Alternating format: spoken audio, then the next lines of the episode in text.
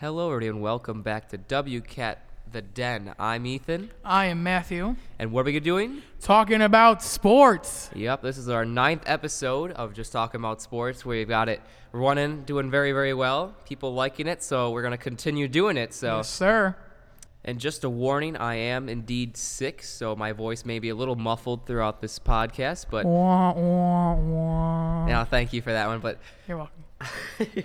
but bear with me as we continue this and start off. We had a longer weekend, so we got more to talk about, and it mm-hmm. actually happened to be a bigger weekend, bigger weekend, especially in the NBA. It was All Star Weekend in Chicago, so I didn't get to go out there, but it was such a still a huge and a success, very successful event. And we're gonna start off on Friday, which was the All Star Celebrity Game. How how do you believe that went? That was really fun to watch because, like, there's a four point line in the celebrity games, which you don't have, obviously, in the NBA. Otherwise, it'd be Steph Curry would be scoring like 60 points a game. But, I mean, you got the four point line out there. You got Spice Adams, who you've probably seen on your TikTok and uh, Twitter filters multiple times, feeds multiple times, excuse me. And then you've got Stephen A. coaching and uh, on first take this morning, he basically was hammered in multiple different directions, but he drafted horribly. Um, what they did at halftime this year, which I think is so awesome, is you got to pick a former star player who had retired, and they would play the entire third quarter for you. So, and whoever ended and whoever ended up uh, deciding that Nate Robinson would be the right choice for Stephen A. Uh, yeah, no, that, that did not help things. but what Wilbon did, because everybody there is rather short, right? How about bringing in Horace Grant? How about and he scored like 20 points in the third quarter. he carried the entire team This is what happens when you have a six foot ten guy who you, you just can't stop in the against paint. all your average Joes in the celebrity game. 54 year old Horace Grant balling out there with some of the best. Quavo played well. Common, Common had a big weekend. I mean, Yeah. a celebrity game. We'll get to the slam dunk contest, highway robbery in a second, and then um, he was the speech he had on Sunday before the game was incredible. So Common had a big weekend. He also won celebrity game MVP. Ronnie 2K from NBA 2K. He went out there and played like garbage, just as the game is. Oh, um. 2K shots right there. 2K shots right there. Uh, Spice Adams, I think I just said his name already. Yeah. he, he's he's really fun to watch. Um, who else? I, I don't think I'm missing anybody else important. A lot of old people. Yeah, a lot, a lot of old people in that many. mo- Most people won't recognize. Only people you missed was Chance the Rapper playing Oh, that Chance. game. Oh, see, this is what's the Chance did nothing. He played like Yeah, garbage. he, he- and he was one of their captains, I believe, for And their he's team. garbage. Yeah, he didn't do much. And another person you forgot to, go- or forgot to remember is uh, Guy Fieri was Stephen A. Smith's assistant coach. Oh yes, that was incredible. Which the, between the two of those guys, those are like polar opposites. So it was like hilarious to see both of them Yeah, in the. Mm-hmm. same building at the same time, trying to coach their players like Quavo and all them. But Stephen A. learned real quick that uh, if he wants to be able to be involved in this thing next year, he might want to actually have to play. Because the coaching skills ain't working. Because I don't think he drew up a play. Wilbon was actually drawing plays. That was the other coach, by the way, Mike Wilbon, un- unbelievable journalist, uh, Northwestern grad. Anyway, um, yeah, Stephen A. should play. That'd be fun. I want to watch Stephen A. brick a couple threes, don't you? Or fours. Well, I mean, he, he splashed a three, and they got it on camera. They uh, all, it was all over ESPN, and he was like talking smack how he's actually able to hit a three.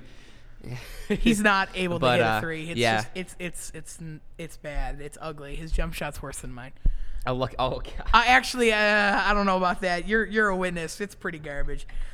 Um, yeah, that was fun to watch. yeah, celebrity game. Uh, Wilbon ended up taking that one, probably By a lot, destroying Stephen yeah. A. Smith. This is what happens when you draft Horace Grant over Nate Robinson to Stephen A. Yeah, and then also, I mean, celebrity game was fun to watch, but not only was or the thing that overtook it overall was the uh, Rising Stars game because that was a great game to watch.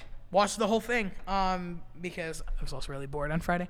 But on a side note, the f- the USA versus the world in most years, it's just not fair.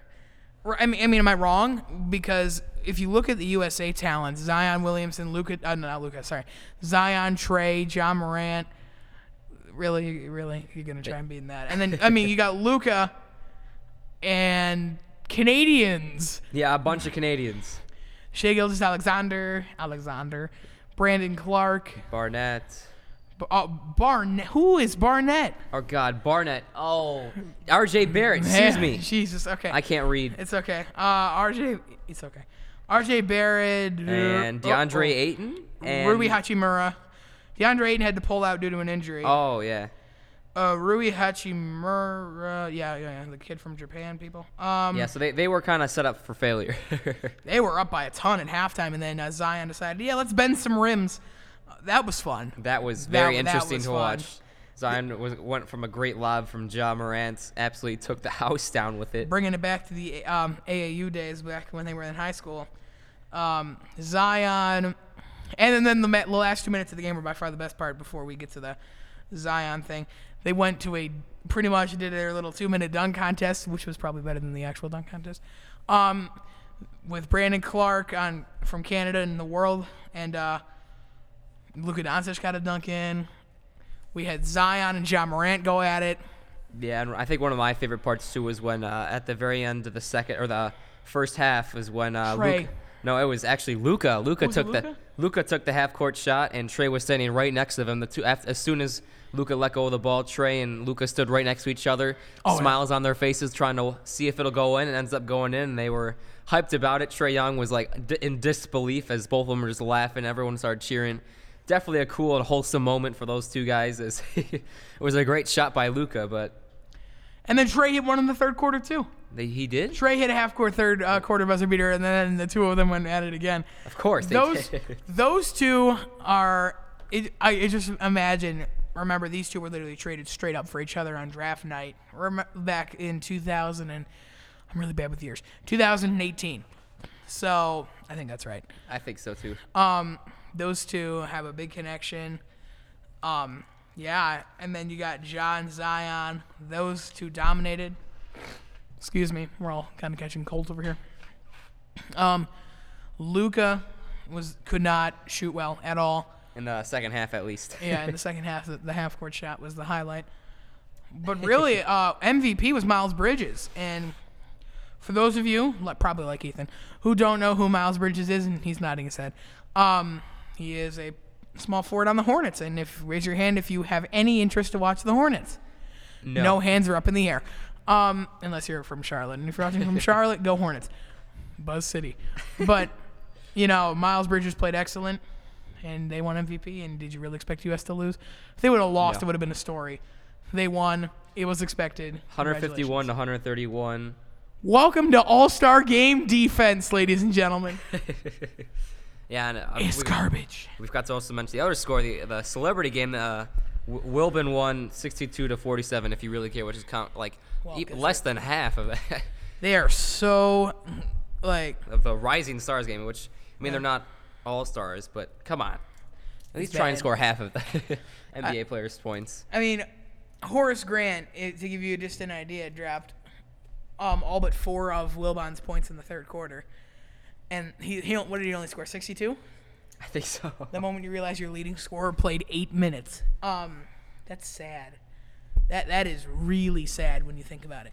That was both Friday with night was a nice night, no controversy, uh, no really big issues with anything. Good start to All Star Weekend before we had, in my opinion, what is probably the most popular part of All Star Weekend, Yes. Saturday night. Saturday night skills competition, dunk contest, and the three point contest.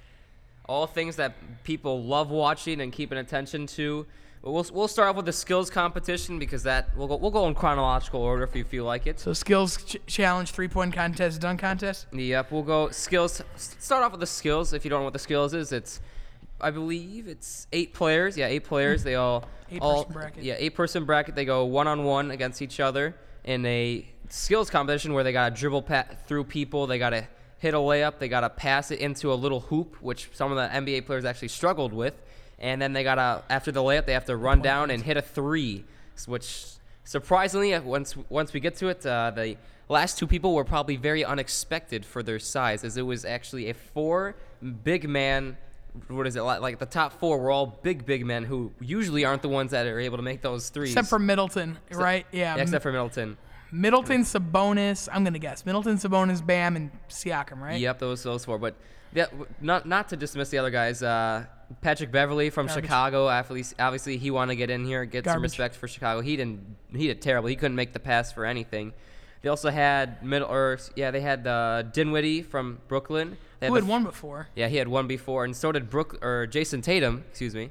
He won last year's competition, got out in And got the smoked by Sabonis. yeah Sabonis, which is surprising. I And had then- Sabonis going pretty far. Yeah, he he had he was doing pretty well. And then from the Oklahoma City Thunder, I don't remember. Shai Gilgeous-Alexander. There you go. Couldn't remember his name, but those guys got out pretty early. Then it was up to the four big men, and ended up going into the finals where it was Bam versus Sabonis, of all people. and That was interesting. Yes, both of them made it. They were they didn't miss a single pass, which other all the other NBA players struggled with. And then I, or it was very close. Uh, I believe Sabonis got an early lead, but then he couldn't hit the three, and then Bam ended up walking up and I believe hitting his second three. As both of them were struggling. Third. Third three. They were launching balls up and right. They almost ran out of balls on the in the championship of that skills competition. But Bam, of all people, won it. He got to take home his trophy and put something else on his resume to surprise some people because not many people knew that he could be able to do stuff like this. Here's your Posner fun fact of the day. Bam, before the All Star weekend, had hit one three point shot this season. He hit three three point shots in the entire skills contest.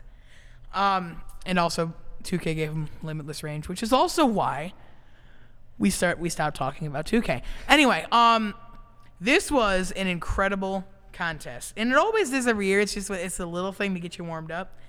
But with all the crazy upsets like Tatum against Sabonis, everybody's like, "Yeah, all right, well, let's watch how quickly this ends. It ended quickly, just not the way you thought. Yes. Um, Patrick Beverley. Apparently, point guards aren't allowed to pass anymore, as evident by That's that. all the that po- was all the point guards. That was garbage. Dinwiddie did absolutely trash. Um, Shai couldn't make a pass. Uh, explain something for me here that I can't understand. Maybe you can't explain it either. How centers and point guards have just completely changed in recent years. Like point guards used to be that pass first guy to get it to your dominant scoring centers, where nowadays it's your centers pass it out to your sc- to your dominant scoring. Well, it's all because of the change of the NBA's like strategy wise. All most, if not all, the teams are focused on the three point line. It's ever since Steph Curry got into the league and started blasting it from three, and the Warriors had such such success. All the coaches and the rest of the team started to realize they need to give it to these three point shooters because they're scoring more. And as we've seen a, big change in the NBA overall, they've been higher, high, like super, super high scoring games. The average has gone up it's skyrocketed. Teams are scoring more and more points, and that's because they're shooting and they're actually able to hit it from three because people are getting a lot, lot better at shooting from threes. And that's why Yeah. once we get to the three point contest, that was very, very fun to watch too. Mm-hmm. But we'll start. We'll go. We'll go away from the skills competition. We'll start with another big thing, which was the dunk contest. That I believe Posner has a lot to say about that. Yeah, actually, I received a phone call this morning. Uh, it was for a 911 call. It was from Aaron Gordon. Uh, he claimed there he had been robbed, and uh, I think so too. Uh, he was said the person of interest was a guy named Derrick Jones. Anyway, this contest, I'll start us from the beginning for those of you who didn't watch. You had four competitors: 85-year-old Dwight Howard, uh, Pat Connaughton. I give Dwight Howard a hard time. I apologize, Dwight. Pat Connaughton, white guy. Um, that's all you need to know about him. Yes. Uh, Derrick Jones Jr., most explosive athlete probably in the NBA. I'm not joking about that. And Aaron Gordon, a man who knows what it's like to be robbed because he did in 2016 against Zach LaVine. Sorry, Chicago fans. He did. Um, he didn't deserve to win that one. This contest started with a Dwight Howard lame dunk, so you already knew by that point he was dead. Then Pat Connaughton decided to jump over somebody, and uh, that vertical was evident. Derrick Jones Jr. and Aaron Gordon decided to go try hard on the first dunk. Then Dwight Howard decided to bring Superman. The Kobe tribute he did on the front of his jersey on the Amazing. Superman thing was amazing. Amazing. I think that's why he got a 50. But that was amazing. He didn't make it though because he did terrible in the first round. Pat Connaughton jumped over Giannis and still didn't move on. White man can jump too. White man can jump too.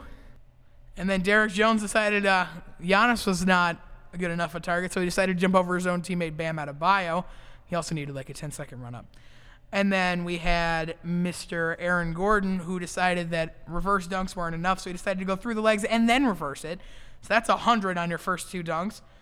Uh, Dwight Howard's first dunk was really lame. Uh, I think I said that already, but I Yeah. had to say it again because it was garbage. um, Aaron Gordon was just jumping over everybody the whole contest. It came down to two people. He showed me some of the videos because I forgot. Uh, Aaron Gordon jumped over almost everybody. Derrick Jones Jr. continued to do aerial acrobatics, and it was tied. And I'll start here. When it was constant 50s by everybody, why do you not just finish it in a tie? They were both doing so well, you could have just ended it on that. But no, we got to keep going for the, for what, what do you want to call it? the uh, for the for the for the trophy for the thing. vi- for the tro- for the viewers. survivor of the physics For the ratings. Um, so we got Derrick Jones who went with the free throw or the quote unquote free throw because it failed. Dunk, he got a 48. Aaron Gordon had just needed to do something that would be very similar to his first couple rounds. He was looking at Shaq and asked if he could dunk over Shaq. Shaq's like, "Oh he- heck no!" Ooh, I say myself again. And then we have, and then he looks in the crowd. This was not My planned. Goodness. And then he sees the guy that's taller than everybody. He goes, "Hey, Tacko!" For those of you who don't know, he's seven foot five. Tacko Fall. He's the center. Played in UCF and almost beat Duke last year in the March Madness tournament. There you go. That's your man. And he's went, "Hey, can I dunk over you?" And he's just looking at him like. I, how are you gonna Okay. do? How are you gonna do that? And so he has, he just jumps straight over him. Yes, he does touch him on the way down. On the way down, he completely cleared him on the way. I didn't use him to help to help him get leverage. Just jumped, jumped over a seven foot five man. Seven foot five, I have never seen anyone do that ever in my life. but greatest dunk I've ever seen in dunk contest history gets a 47. I'm sorry, what? I'm sitting here like, oh wow, what a great dunk contest. Aaron Gordon totally deserves a victory, and then I see Dwyane Wade decides that he only wants a Heat person to win the contest. Sorry, I, I Dwyane Wade. There's I lost yeah. all my respect for Dwyane Wade this weekend, all of it. For those of you who don't know, he gave Derrick Jones first dunk, which was not even that good. it was it was a an 10. attempt at Michael Jordan's like super far jump, and he took a huge step in front of the line. It was supposed to be a windmill dunk, kind of like that, and it wasn't even that good. And it gave it a high score, higher score than jumping over a seven foot man seven foot five. or seven foot five. I mean, my like that that's where things. I mean, I mean I'm a I'm big, not gonna say every Yeah. anybody else because I blame it all on Dwyane Wade because you give a 10 to Derrick Jones because he's a member of the Miami Heat, which is where he played for majority of his career. Then for Aaron Gordon, gives him a nine, a nine for jumping over somebody who is in inches 89 inches tall. You wish you were that tall, so you're jealous, aren't you, Dwyane Wade? Only, only a measly 76 inches, loser. Sorry, I'm, I'm still ranting. Yeah. I'm, I was, I, was, I was I was attempting to say before you interrupted me, but uh, oh, I'm, so, I'm sorry. I was saying I'm a big conspiracy theory person, as I love I love watching all those, and I, we we really, at least me personally, after watching some of the things that came out after it, is I really believe it was rigged. a- After seeing like since Dwyane Wade was doing it, and if you saw the reactions from the people after they did it, Common, they all instantly, as soon as like it came up, they instantly looked at Dwyane Wade and gave him a, like a blank stare. It was Scottie Pippen and Common who were the ones that gave him a nine, plus Dwyane Wade. Those are the three people that gave it a nine. The two Common and Scottie Pippen both instantly looked at Dwyane Wade and gave him a like a weird stare, and that's why and like I'm putting some questions up. Uh, anyone with a smart mind, anyone with logic, kind of throws uh, some red flags or something like that. They, that's that's. I mean, there's there's been proof that it was rigged in the later like in the past, but now that like this is shown, I mean, it's just another book inside the bookshelf. They it's just proving more and more that it sometimes it may be rigged because I don't, I don't know. I just I, I believe it's rigged after watching that, and that's all I gotta say. I, I don't know if it's necessarily rigged. I just think they need to get better judges. Yes, because everyone else in the stadium thought ex- especially different, exponentially different. But Well, then, well, again, I, I still kind of blame Common and Scottie because why are you giving him a nine and even leaving it in Dwyane Wade's hands to do anything anyway? Give him a ten. Don't look at him like, whoa, yo, what did you do? They, he did the same thing you did. You could have just given him a 10, not had to put it in Dwyane Wade's hands. You could have just had a 10, a 10, a 10, a 10, and a 9. And then like and then look still have Dwyane Wade look like a fool, but at least he wins. And, and I don't want this to take away from Derrick Jones because what he did was still incredible at, uh, that night, right? I don't think we can take that away from him. I think it should have been a tie. I think they didn't have two trophies. Yeah. It should have been a tie. It would have been a perfect way to finish things on what was a great night. Yeah. but uh, in my opinion, that was the only, or at least one of the two controversies that we had the entire All Star weekend. But other than that, it, w- it went very very well. But other than that, we're gonna move on to the last part on Saturday, which was the three point contest. Kind of a more of a I mean, at the start, a disappointment were uh, Trae Young. We had, a, we had a lot of great people in there. Zach LaVine representing Chicago, Joe Harris. Uh, we had Devin Booker, who just got in into the All Star game, I believe. He, he he got to play. we had Buddy Hield. We had some bits from uh, Denner, or Duncan Robinson, excuse me. we had a little bit of D- Devonte Graham. A lot of the great three-point shooters in the league. But the thing that was the di- biggest disappointment overall was Trae Young. I mean, he was he's like known as one of the great three-point shooters overall at like so far in the entire league. He comes in the three-point contest and loses in the first round. Just horrible. He drops the worst score in a first round in nine years. Exactly. anybody. I mean, like- just wow. Prepare harder. Talk Here's the, here's the thing with Trae Young, and it's it's just it's not just Trae Young. It's the whole thing with the three point contest in general. Um, you know how many shots you have to chuck up in a minute and ten seconds? Um, I'm actually doing the math in my head right now. Twenty seven. How many shots does Trae Young take per minute in real life? One. yes. it's not easy for somebody to just keep chucking up shot after shot after shot in a minute and 10 seconds. It, it, it's not clean because you don't really have enough time to think about your shot and where it's going to go. You just got to kind of check it up and hope it goes in. And I think that's where, why the three point contest, I should say, is so unpredictable as to who can win. Um, because it's not the best three point shooters. It's it really isn't the best three point shooters. It's it's more who like can the per- handle the pressure. Yeah, it's more like the people's opinion, but obviously, as we watched the real three-point shooters overall, that we, we probably would have would have been easy to guess if besides Trae Young and Joe, also Joe Harris. Joe Harris couldn't make it that far, but it ended up being in the final. It was Devin Booker versus Buddy Hield. Both of those guys went absolutely off in that, in that mm-hmm. in that final round. I mean, I believe Devin Booker finished with 26, 26, yeah.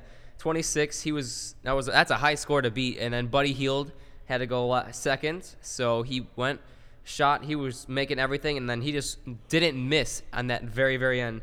He just hit a shot after shot after shot, finished with 28, ended up hitting a game-winning shot there. Yeah, I think it was was it twenty seven or twenty eight? I forget now. I think it was I'm watching the video right now. He oh, it was 27. He on the last shot he needed to w- hit it to win it, right? Yeah. Yeah, he was. Uh, he needed eight points to win. He got uh, what is it with a, in the final rack, which is the bonus rack, where you get the two points per shot, and he made four of the five. And on that last shot, swished it, and Devin Booker ran right at him, gave him like a smile, like a hug, as Buddy Hield sh- like smiled, and that's the first trophy he's won in a while. And yeah, first time of success he's had in a while, so to speak. Yeah, I mean, when you're on the Sacramento Kings and New Orleans Pelicans, you're not really finding a lot of success there, are you? Yeah, you're having a, a, a wee bit of struggles. yeah, no kidding. Um, King, Buddy Hield just shot the lights out. He remember you can place the bonus rack wherever you want, so being able to do that, and he placed it in the perfect spot. I mean, he had it in that one corner. He waited for the end, waited to get hot, and then put all of his faith in those final five basketballs, and he just shot it and made all of them. And that's how you're going to win this contest. You got to be able to shoot the ball well, catch fire at the right time, and just believe that the shot is going in every time. And those shots at the oh, what do you think about the new, uh, the Mountain Dew three ball edition? I think that's pretty interesting. I mean, it makes them show that their range. Because I mean, the three point contest is a three point contest, but it's kind of cool. I think it's, it's a great idea to make them shoot from even farther away. Because the way that these NBA players have been showing, they have limitless range, like literally limitless range. They could 2K shoot from anywhere. but th- like get, making them have to take a shot like that for three points too. Those that Mountain Dew shot that is huge if you want to be able to continue because it's three points and three points in a three point contest where you only could win one or two points or go up by one or two points. Having a three point like being able to get six points total that's like at least three of the bonus balls just between those two shots. So it's a big big shot. And that's a smart idea in my opinion. So it's even more high scoring and more shots in a less amount of time. Make them actually have to work to make those three points and get it in the time that they needed. So great addition in my opinion, and something to cool to look forward to in the next or the future three point contests as they continue to add them. I would agree with that. I don't really think there's anything else to add, except for the fact that we had Davis Bertans. Um, it's just interesting to see a big man uh, in these contests, right? Like you're so used to seeing the guards, and then you see the sharpshooting big, and he he was in the final two with Buddy Hield and Devin Booker, and he played well. He scored 22 in the final round. Didn't really get a, get ahead of steam going, and so he almost won. Though I think a lot of people were rooting for him, but didn't expect him to win because he's a big man. a big guy from DC who not many people know. Like I didn't know him. That's why. Sorry for all the viewers. I did not n- mention his name because I did not know who he was, or I forgot. I forgot his name. So uh, great to great to hear that he actually made it that far, representing us big men. Us big man, as he claims himself as a six foot six man. Um, hey, I'm six fo- six six with shoes apparently. As I stood next to. I don't know if you people watch WCat Live. Make sure to tune in. there you go. I have the to. Plug. I have to give a quick shout out. I got to interview Max Christie, who may be one day in this NBA in the NBA, but I got to interview him, and every, I thought he was like six six six seven because that's where they he's what he's listed. I walk up and I stand right next to him, and I'm if not taller than him. so, if I if I'm as tall as a guy like him that might have NBA future hopes, I mean. Us big men, I got, I got, I got to take something. You got chances out of that? I got to take something for it. Take Uh, some credit. Before we head to the uh, three point contest, I know, the, sorry, the, the Sunday game. There's some breaking news out of the NBA. Uh, Cavaliers coach John Beilein, he was former Michigan coach, took up for the big jo- big uh, leagues in Cleveland. He's had some issues translating to the um, to the big leagues, and the breaking news now is that he is expected to be out of the team facility by tomorrow evening. Will walk away from the rest of the deal and the money. JB Bickerstaff, former Grizzlies coach, will become the new head coach for, for Cleveland right now. So Beilein, halfway through his first season, will step away. wow, break breaking news. Breaking news hot off the press. Yeah, might be a little late for you guys. You might know already know about it, but if you don't, it's new to us, and that's why we got to talk about it. So I mean, th- this is what was the big problem was that he did not um, work well with Kevin Love. yeah, and that entire like franchise was being surrounded around Kevin Love, and when you got that many problems in a, a young rebuilding team, and he has been able, unable to really rebuild and get these guys motivated to help like the veterans and get people involved that make Kevin Love happy to stay here, which there was some talks about him being traded the entire trade deadline. So obviously you could tell that he was not happy where he was, and yeah, I don't think the Cavaliers are one of the worst teams in the entire league, and Yeah. as a re- rebuilding team, I understand you're rebuilding, but you want to have some shines of success in that team. The way that he was coaching it, not too not too good. Yeah, I, I agree. The lot of, the big issue here is with Beilein. He is used to contending for a championship in March Madness every single year with Michigan. When he stepped up to the pro level, he knew that wasn't going to happen. And I think it didn't set in for him. It didn't. It didn't set in for him. He wasn't ready for the big for the big leagues and that is why play uh, coaches such as excuse me, Jim Kelly, Chip Kelly, not Jim Kelly, Chip Kelly from from the NFL, translated horribly. If Jim Harbaugh is ever to come back, I believe the same thing will happen. Anybody? Oh, Cliff Kingsbury Yeah. right now is the big question mark. We'll wait to see how that works out for Arizona. Big NFL. We're, we're switching sports, but I'm just saying coaches in general. yeah, Normally, the transition to the big leagues is rough. Very Matt hard. Rhule, too, we'll see for the Giants. It's tough. Um, Igor Kokovsky, he was the one year um, head coach for the Phoenix Suns last year. He translated from the Euro League to the NBA, and it just doesn't work. Freddie Kitchens. I had to add him too. Freddie Kitchens was from where again? Browns, the Browns head coach. Oh well, he well no, like he started as a quarterbacks coach. Oh, but still, Right, and, and he's just terrible. Yes. just you, anywhere you put bad head coaches, Ben McAdoo and Freddie Kitchens have to be thrown in there. Why are we switching sports? um, but Beilein is out as Cleveland head coach. And, and- we'll, we'll yeah we'll get back on topic. We'll get back on topic here with We're- the Sunday All Star game. So it was a, big, big night as the Team LeBron versus Team Giannis squared off for the second year in a row. Uh, I believe some brand new starters compared to last year. Giannis had a lot of different people. This year they had uh, he had Embiid, Siakam, Walk, Kemba Walker, Trae Young as his starters. The entire Eastern Conference. Yep. and then uh, LeBron had his usual. He had a, he had to pick AD. He had Doncic. He had Harden, and Kawhi Leonard. The so- entire Western Conference. Yep, they, they obviously like where they're from, so made pick their pick their own as you as usual, and a great some of them are great players. I mean, not to mention people like N- N- uh, Jokic, who's a big fan Yes, of your guy, and well, I c- uh, there's so many I could keep talking about. Simmons, Sabonis, Chris Paul. Which we'll get Who to. in a- played? Yeah, well, I'll need to get to that in a minute. We'll get to which Lillard, Lillard, Damian Lillard was supposed to play, but luck, he got injured, and lucky for Devin Booker, he finally got into the All Star game, which was gonna he was gonna be the number guy, number one guy that was gonna get robbed. But great to see that he actually made it, and yeah. lucky for him that he actually made it. So, and then we had some other great players like on the other side.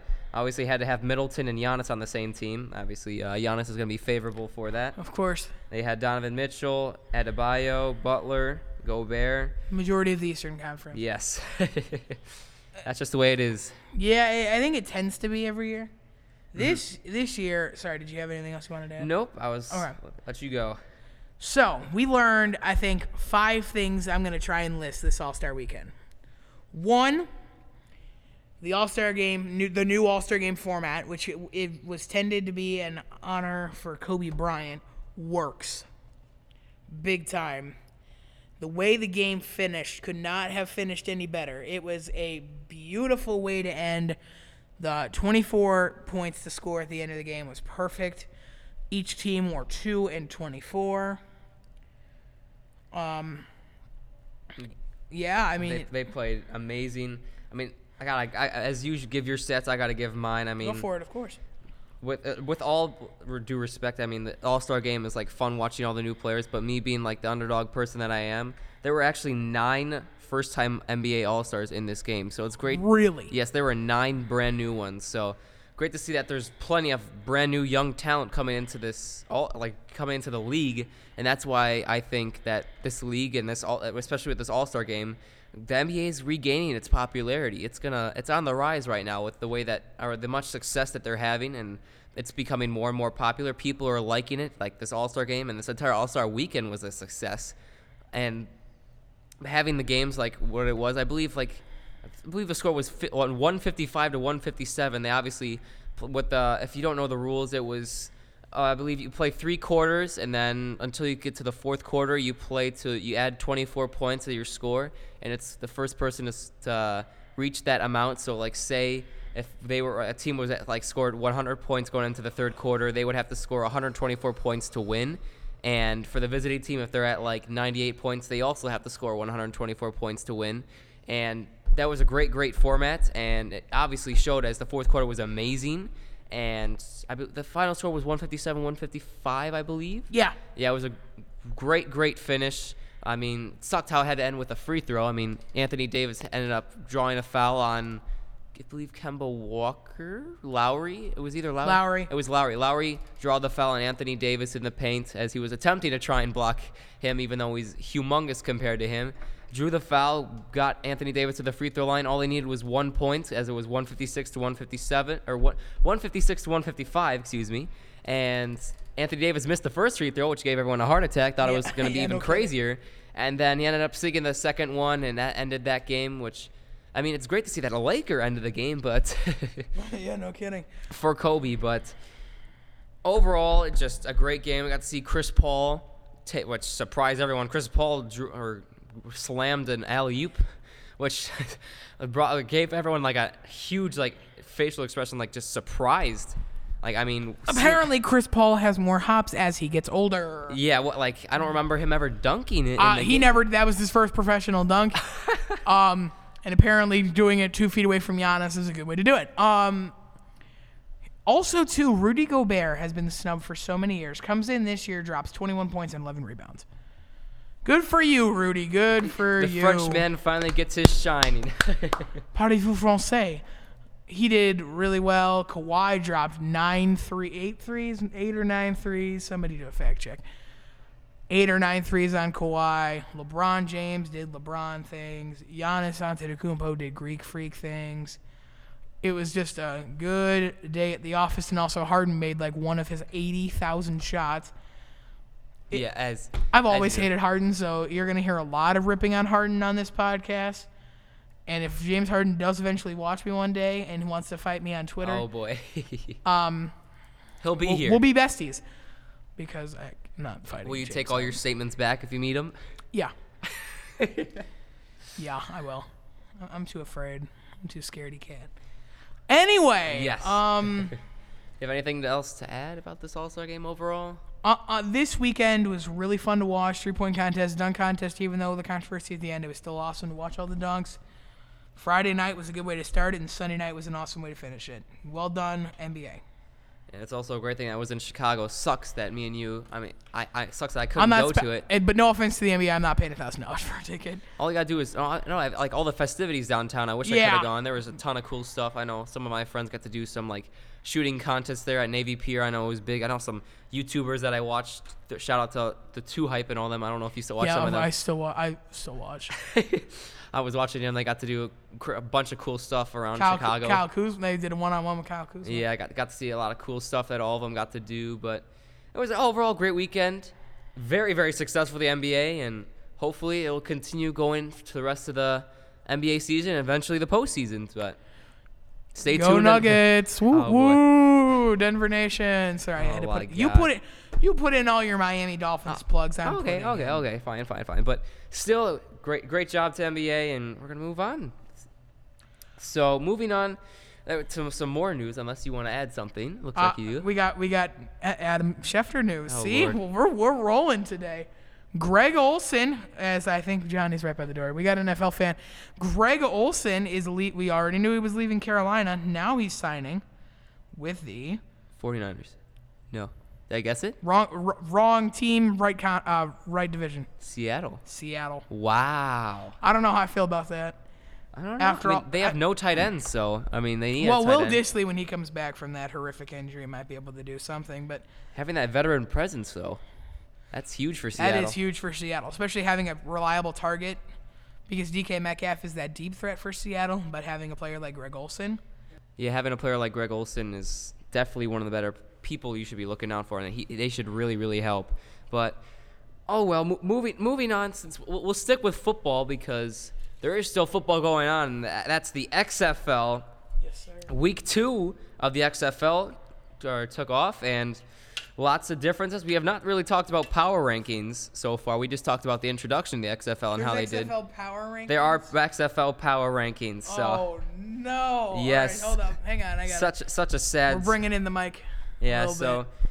obviously, if you didn't watch, uh, the D- DC Defenders and the Roughnecks took another two, or they both ended up winning. There's still only two teams are un- left undefeated after week two, which is already a crazy start. But uh, Roughnecks won a big game against the Battlehawks. It was a one on or one and zero versus a one and zero team.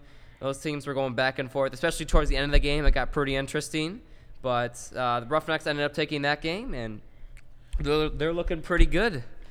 They are, and especially that one kid. Uh, his name is PJ Walker, right? Yes. He had that Mahomes little side throw going. He he's trying to bring in his inner Mahomes. And was that the first ever three point conversion by one of those teams? That was the first ever three point conversion. So It, it was just I don't know how I feel about having a three point conversion after a touchdown. What was the qualification for it again? it's I believe at the ten yard line. You have to do it from the ten yard line. and You only have one chance to do it. So instead of just doing it at the one one yard is the one point, five yard is the two points, ten yards is the three points, and they There's were no able- kicker. There is no kicker. They completely got rid of the kicker. You don't know about that, yeah. Cra- crazy differences. They wanted to get rid of the extra point, force people to make things more interesting after the touchdown, and make it not make it just a forgettable thing as like in the NFL. Everyone just always thinks, oh, once they score a touchdown, it's just seven points or something like that. They want to That's not true when you have kickers like uh, Adam Vinatieri. But I mean, yeah. who Ooh, just I'm shank sorry. the. Sorry, Vin. Sorry, Vinny. Still one of the greatest of all time. He's the greatest of all time, but the last season was a rough one for him as he was shanking those extra points. But it was. Landry Jones clearly looked rusty for the Renegades.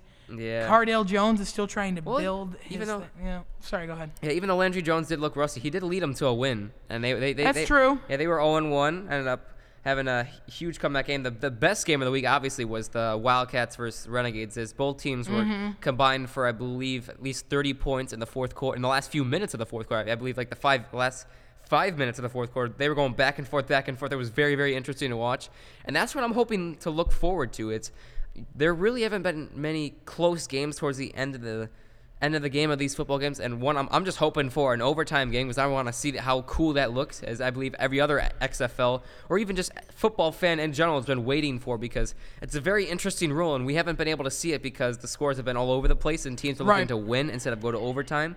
But eventually, hopefully, we'll see a team go to over go to overtime, but. And yeah, we'll, we'll, just be looking forward to that. But the thing I, we, we skipped was that uh, we forgot to go over the number one team that they're ri- listed overall by uh, Matt Nagashima. He has uh, DC Defenders, who they've looked like downright the top team right now. They have, and I think it's because literally the name says defenders. But it's not just their defense; it's that a dynamic offense with Cardale Jones. Cardale Jones, one of the only really main players that's played from the NFL, and is whose name is easily recognizable for most people. He play he's played excellent, hasn't looked rusty. He's been out there playing 110% every single game. Well, both the games. There's really only been two. They've really they've they've strong showing. Haven't I don't think their games have been competitive to this point. Dragons they kicked their butts and then the Guardians decided not to show up. Oh, Matt McGloin. Yes. Do we want to talk about that real quick? The guy who uh, had a little situation. I mean, he literally just went out and said, "Mm, This team sucks at halftime. And basically, this is the thing. We talked about this last week. When you throw an interception, you get interviewed 20 seconds later.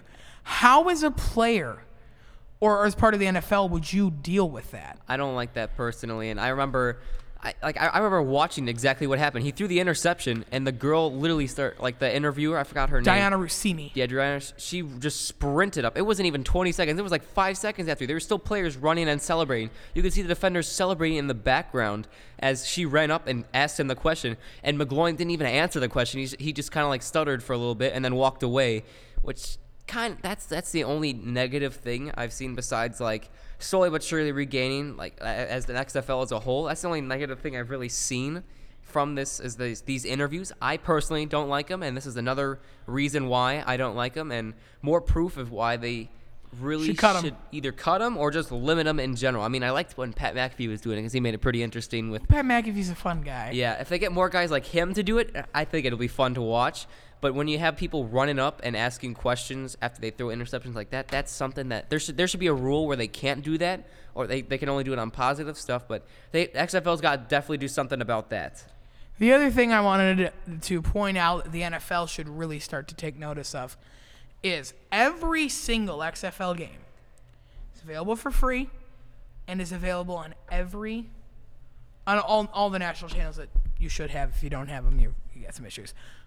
Unless it's like Fox Sports 1. Anyway, the XFL is free entertainment for NFL fans who, like me and Ethan, are crying in a corner because our Jaguars and Dolphins aren't playing football games. They haven't been since last decade. Woo. Ouch. It kind of, it really sucks, trust does me. suck. Especially for all you Bears fans out there. How's it feel? Oh. Yeah, anyway.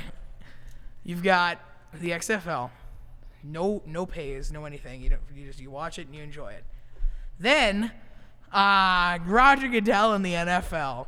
Who doesn't love paying three hundred and fifty something dollars a year for NFL Red Zone? Well, if you have DirecTV. If you don't have DirecTV. It's only five dollars for me with Comcast. Yeah, I have DirecTV. They're stingy sh- Nikes. Um, so I have to pay three hundred and fifty dollars. Wow. Yippee! The NFL should really start to take notice of that because if you want more viewers, maybe have more nationally broadcasted games. And that's not even a joke. I think that's dead serious. It would be a beautiful marketing tool to have double. You know how they have like sometimes the occasional double headers on Fox and CBS or whatever. How about have double headers on that all the time and make NBC your third major broadcasting station, not just for Sunday night, but in general? So you have three different games every Sunday at noon and three different games for the late games, unless there's only two. And then More money they're bringing in. so more money they're br- more money they're bringing in to have six nationally televised games during the day. And I know this is kind of the debatable one, but have ABC do start doing Sunday nights. It is debatable because of how long NBC has done it. Maybe flip NBC as the Sunday night and have ABC do the do the day and do day games and stuff. But it's Sunday night football on NBC. right. So th- maybe maybe flip yeah flip flip that As I and have said ABC yeah, broadcast. as I said the exact lyrics of that. One of the greatest football songs. I mean, come on. Mm-hmm. It's, okay, I'm not saying Sunday night football. and then Carrie Underwood every year. It's just stuck in my head. It's, it's Carrie Underwood, and if It- it's not, I'm really I'm not almost, in a I'm almost place. certain it's Carrie Underwood. Anyway, let's get back on topic with that. Yeah, the th- marketing tool, though, should be more nationally broadcasted games. It should be. It's the best thing for the NFL to do because the XFL's getting money. They're getting the viewers, which the AAF never got. Yep. No, genuinely though, because that is exactly what they've done. They've successfully been able to market their their league, have every game nationally broadcasted, and there's no like XFL Game Pass or XFL Star Pass Something or other. something like that, or Pay Me Money Pass, which is basically the NFL. So I have no complaints over here with what the XFL has done. The only thing I have to say is, please stop the post game inter- the, the in, in-game In interviews. in game. Not only that, I don't like the coaches being mic'd up because you know the plays they're gonna run, and it just kind of ruins it. I want to learn for myself. I don't want the broadcasters telling me what they're doing. It's like know- spoiler alert. I also don't need to hear 47, 47, carrot, carrot, carrot, jump jack, jumping jack, jumping jack.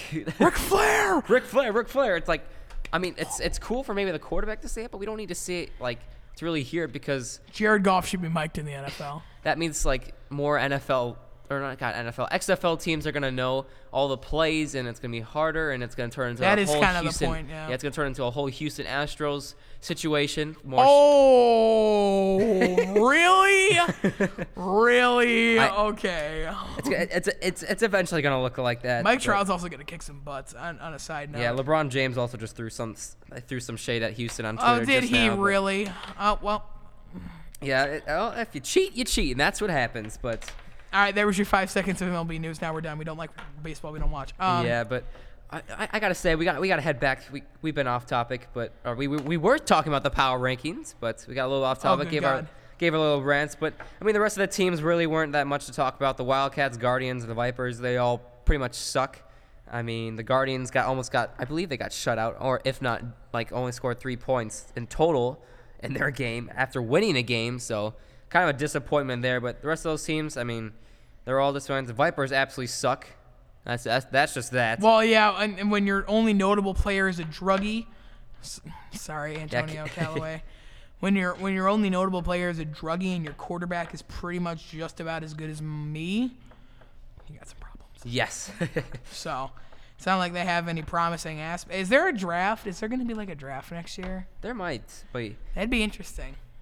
Instead of just might be in August maybe when uh, all the players are getting signed onto the. hiring dudes off the street. Yeah. Hey, you, Ocho Cinco, should we want to try out again? that would be awesome. Tom Brady. Oh no, he, no. Um, there's there's no way he goes to the XFL. that would honestly, though, be the greatest thing of all time. There's some reports that Tim Tebow goes to the XFL, but we'll. we'll Oh, please, T- we'll, Tebow, come we'll on. see what Tebow times got inside of him. Oh no, Tebow time. Wow, that that's really bringing back Florida later memories. Ooh, he was dominating back in the day. See, we get off topic a lot, but this is what makes our show so fun, is that it's authentic. We're not off a script. Nothing. You get to enjoy all of us and all our opinions and And all of the Matthew Posner screaming into your mic 24 7, and you need to turn down your volume. absolutely. And he agrees because he also has the headphones on and he can hear me do this. yes, but And it hurts. Yes, it does hurt, but oh well.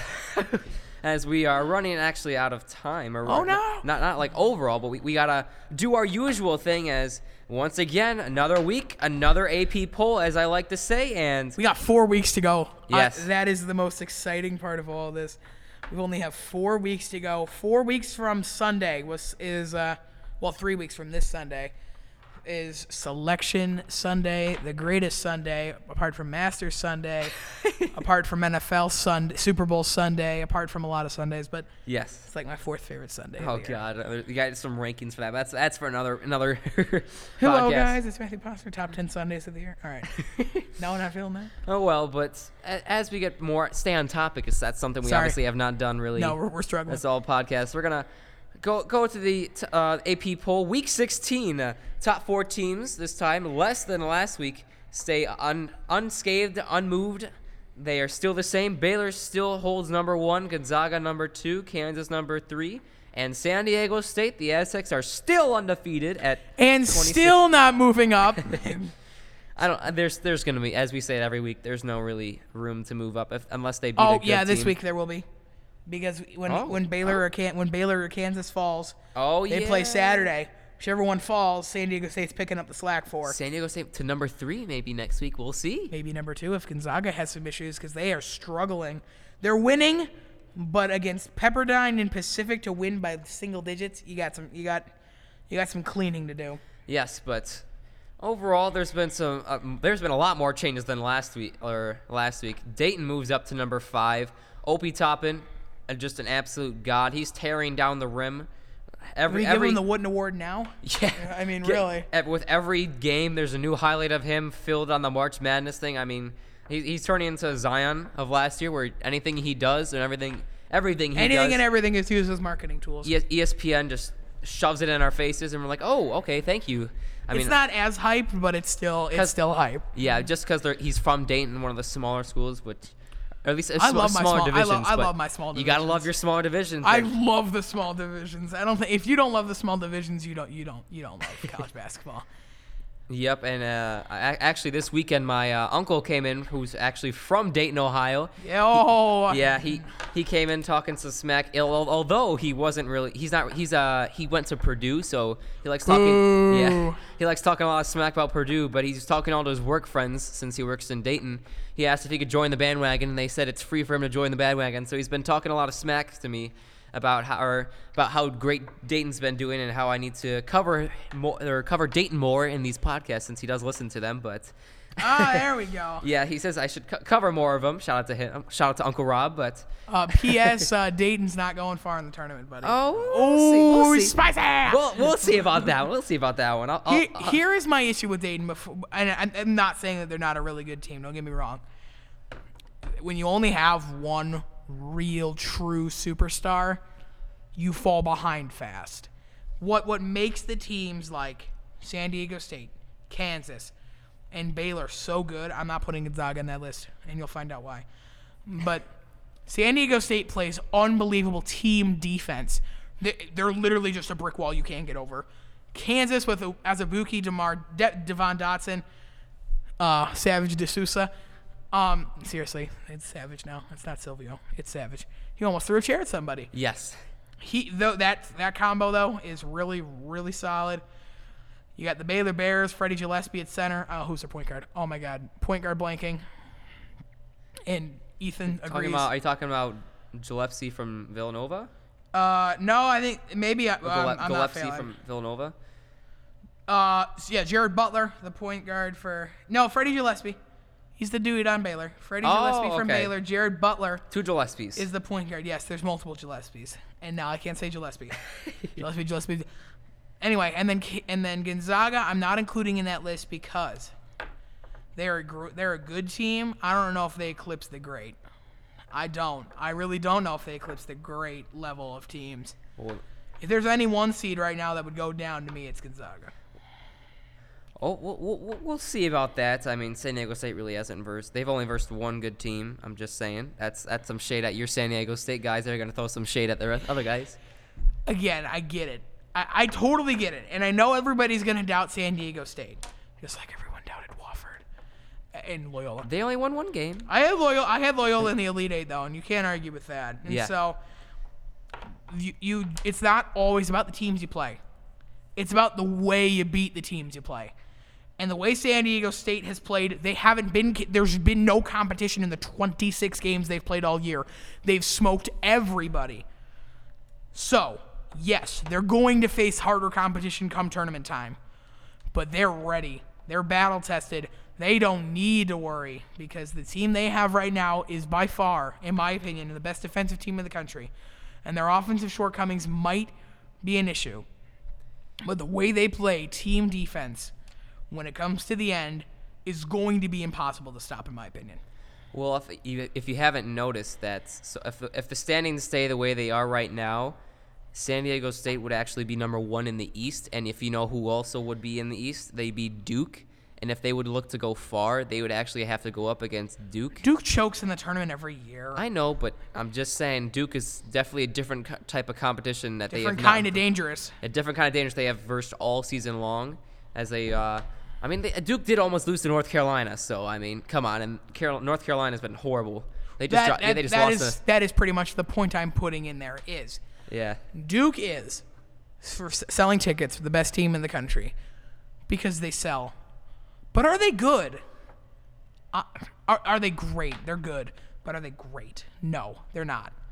Um, and that's why they're in their bracket because San Diego State right now, not on ESPN or whatever, but the net rankings, which ultimately end up deciding everything, they are the number one overall team, and there's a reason why. And so, if you put Duke on that side of the bracket in the eastern in the eastern side of things, it it's not going to be an easy game. I'm not saying they're going to win by 20. Do they win by 5, 10? Yeah. Because at this point, Duke is led by Tre Jones and Cash Stanley. They're good. They're not incredible. They're not top 10 draft picks. oh, we'll we'll see about that, Mister.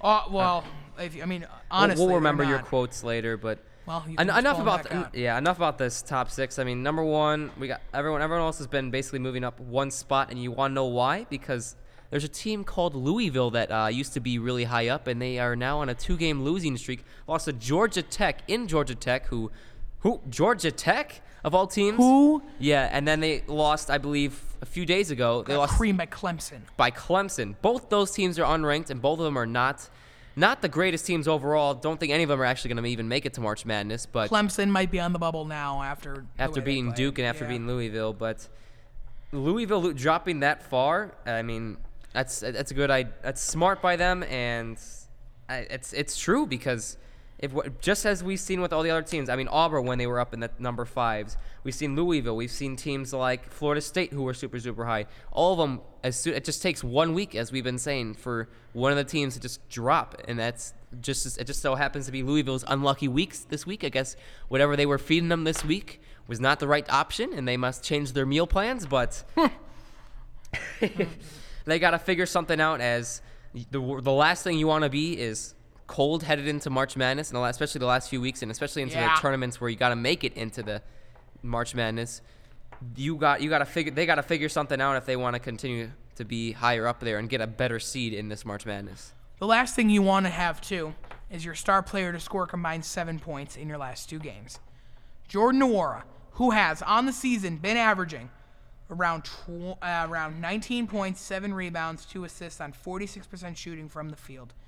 In his last two games, he has dropped two and five points respectively. They've been ki- and they've gotten killed, just straight up killed. And it's no coincidence as to why when you have your primary scorer, the man you can count on, the one man wrecking crew in Louisville, play as garbage as he has recently, there is no, oh, how did this happen? It's because of him. If he doesn't start playing better, this Louisville team is going nowhere. Absolutely. And then obviously Louisville is struggling, but another team that has been struggling is Seton Hall. Seton Hall just lost. They also, along with uh, Louisville, dropped six spots. They were at number 10, looking like they'd finally be the big team in the Big East and finally moving up. End up dropping two straight games, one to Creighton and one to Providence. Providence. So just like we said with Louisville, back it's just not their week, and Myles Powell wasn't doing as great as he's been the last few the last few weeks, and that is the reason why. Is that's what happens when you're a one man team. If one if the one man team, the one guy on the one man team struggles, things are gonna go wrong. This is the exact point I make every year when I make my brackets. One man teams go nowhere. Absolutely nowhere. You're not going to go anywhere. This is why I was talking about Dayton as an issue. It takes one game for your star player or you're really your your big guy, your one big guy to have a bad game. You're not winning a game. You're not going to win, especially in March Madness.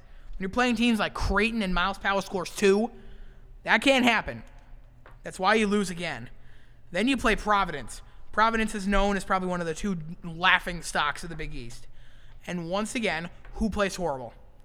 No, not Myles Powell. Um, but if you look at McKnight, Gill, and I holy cow, that's a lot of letters in that last name. When your rest of your starting unit combines for less points than your other one player, Myles Powell had 27 in that game. The rest of their starters had a combined, if I can do math correctly, 21.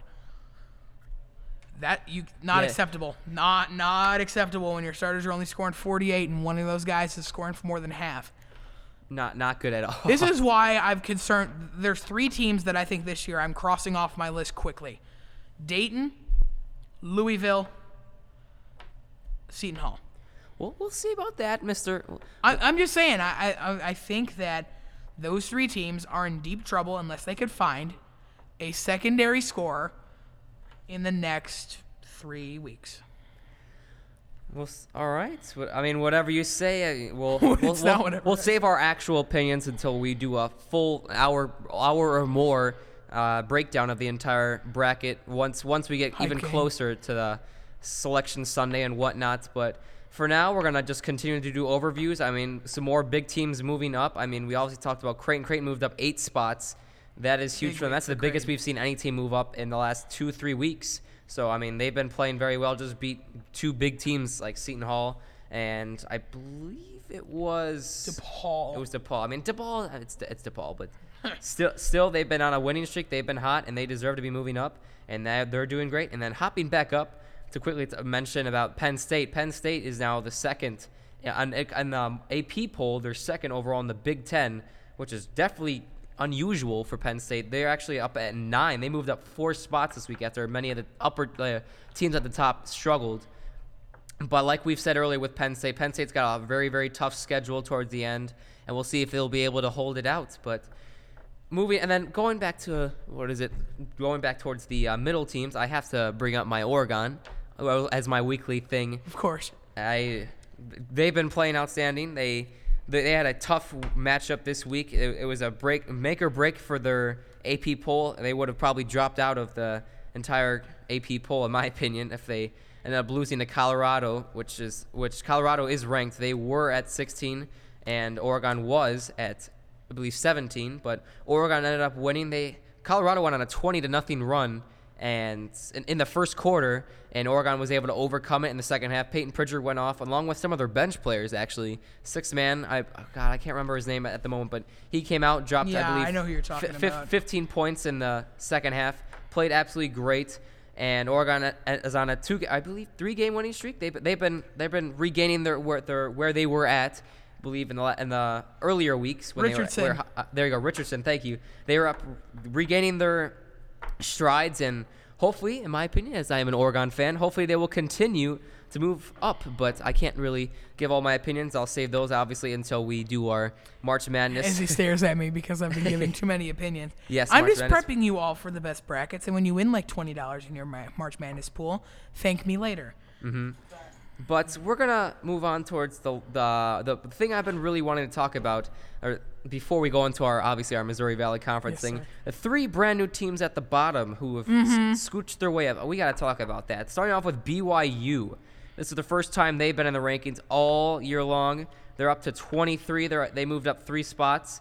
21 and seven. What are your thoughts? This is significant in a couple of ways. One, it becomes legitimate competition for Gonzaga because same conference. For those of you who don't know, BYU and Gonzaga are both in the West Coast Conference, the WCC. And this is really the first big competition that BYU has. Uh, sorry, that Gonzaga has had all really all year long. I mean, they really haven't had anybody else to compete with.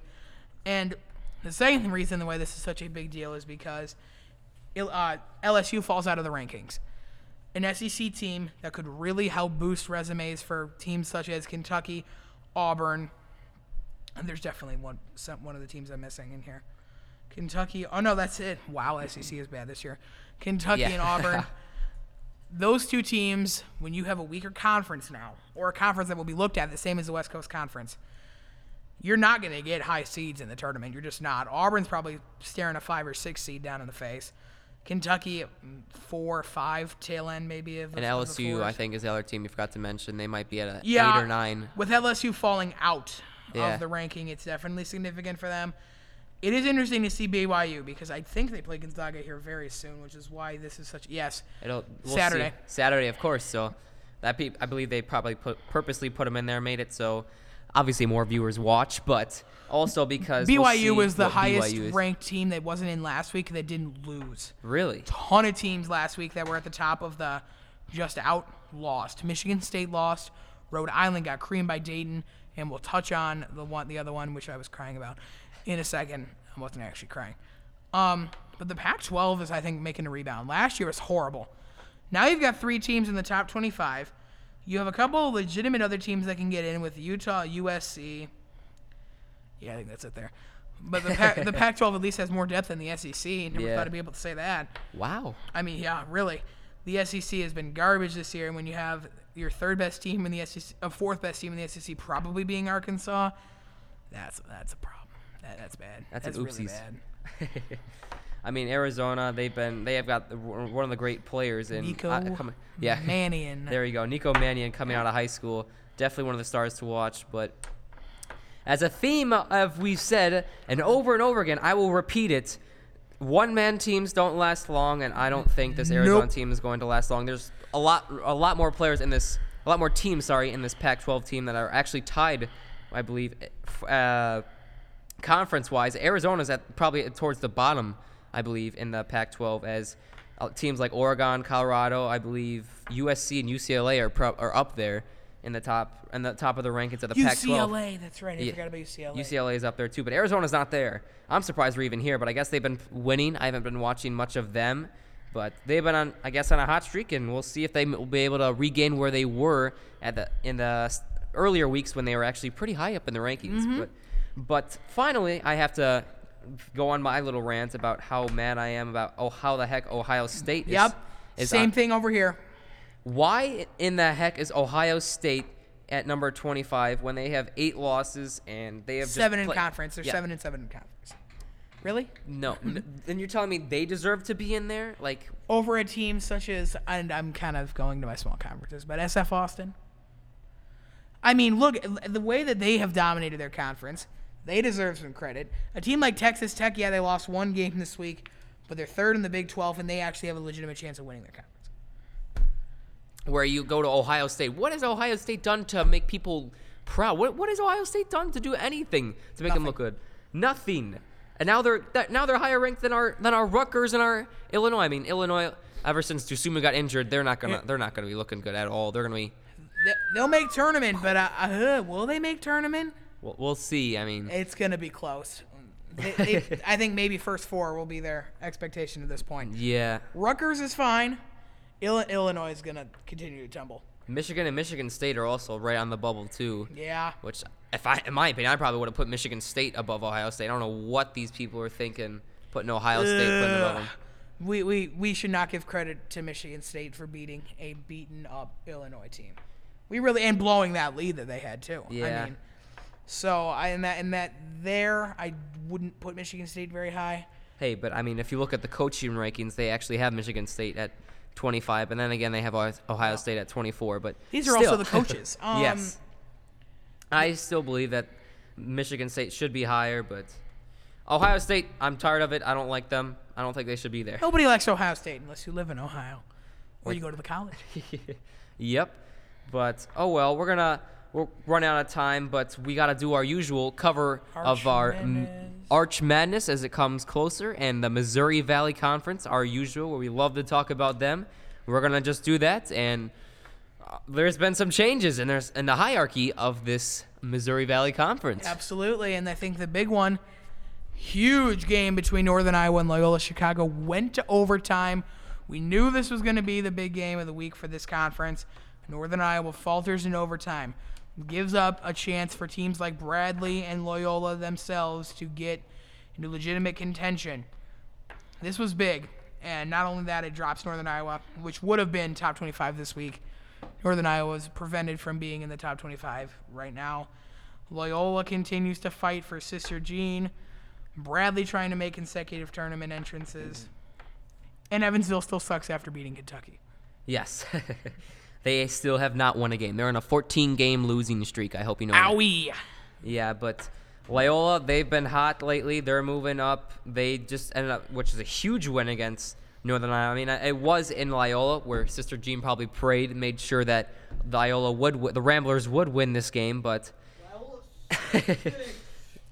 But Southern Illinois, moving from them, I don't, I don't think you mentioned them. They're on a two-game losing streak. Yeah, They I didn't mention them because they, they're they're not. Yeah, there were a lot. There were lots of hopes up for them. They were looking like they might be able to uh, make a run in this Arch Madness, but two-game losing streak kind of takes it away from things. They're on- they're three and eight away, along with Bradley, who's three and seven in away games. So when and if they go to March Arch Madness, excuse me, I almost said March Madness. Arch Madness can't, can't. I know. I know. Missouri Valley doesn't get much credit, so probably not not, not many of these teams are going to make it, but.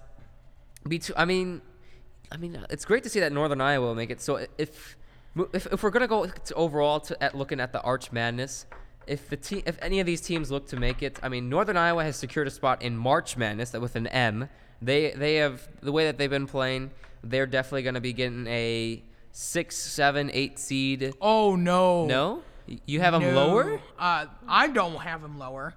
Everybody else Everyone does. has 'em Some lower? have them at 11, 10, 12. I mean, they're getting the votes right now, so as long as they're getting the votes in the AP poll, they, they have a chance at getting a higher seed, in my opinion. That would mean maybe the first time that we get two teams in March Madness, in God knows when. from Arch Madness. Two teams in March Madness from Arch Madness. I think for the first time since Wichita State was in this conference. yeah, I, I want to see a Loyola Northern Iowa duo in, in, in March Madness. personally, yes. Even if Loyola doesn't make it, there's still a chance that Southern Illinois, Bradley can make it. Maybe even throw Drake into the mix. And if, in my opinion, I gotta be an Illinois State fan. I, I there's not much hope, and I really No, there, there, there's, there's no hope. There's no hope. No, thank you for that one. But You're welcome. I, I mean, any- there, any there's none. teams But you never have a know. chance to make it. But as with Arch Madness usually goes, you never know. I mean, Bradley pulled it off last year, so Bradley might be able to do it again. They're right where they were, as we say every time. They're nine and five, fourth in conference on a three-game winning streak. They're hot, and this is the right time to be hot, as the season, I believe, or at least conference-wise, is slowly but surely coming to an end. They got four games left as Bradley. Four games left before the big Arch Madness. I'm already seeing ads for it, so I'm getting hyped for it. Me too. Might have to go down there see one of the games if I have a chance to, but we'll s- Nice. we'll, we'll we'll see how things are going down there. but oh well, well that's Long any- week. Yeah, lo- very long week for me. Long weekend. Yeah. Long long weekend for me, as I as you could tell, I am sick. But Poor Ethan. Moment of silence for Ethan. gracias. There you go. But thank you. But we have our own cheering section in here, by the way. yes, but o- We're o- overall, we've reached our time limit. Actually, went over this time, but Uh oh. we, we it was another great podcast of yes. we yeah. As one of our guys asked, when do you not go overtime? That would, the answer would be never, ever. yeah, but this is going to conclude our ninth episode of just talking about sports. Uh, it's been a great, great job. We continue this. Can't wait to do it next week. We might actually be doing a special episode, and we're going to be debuting our new logo that I actually I've been working on. So, And I look really bad in it. oh come on. We'll, we'll make ourselves matter. look more professional, but stay tuned for that. We'll, we'll be covering more March Madness. We'll debut our logo, and other than that, I hope everyone has a great night, and we'll see you guys next week. Later.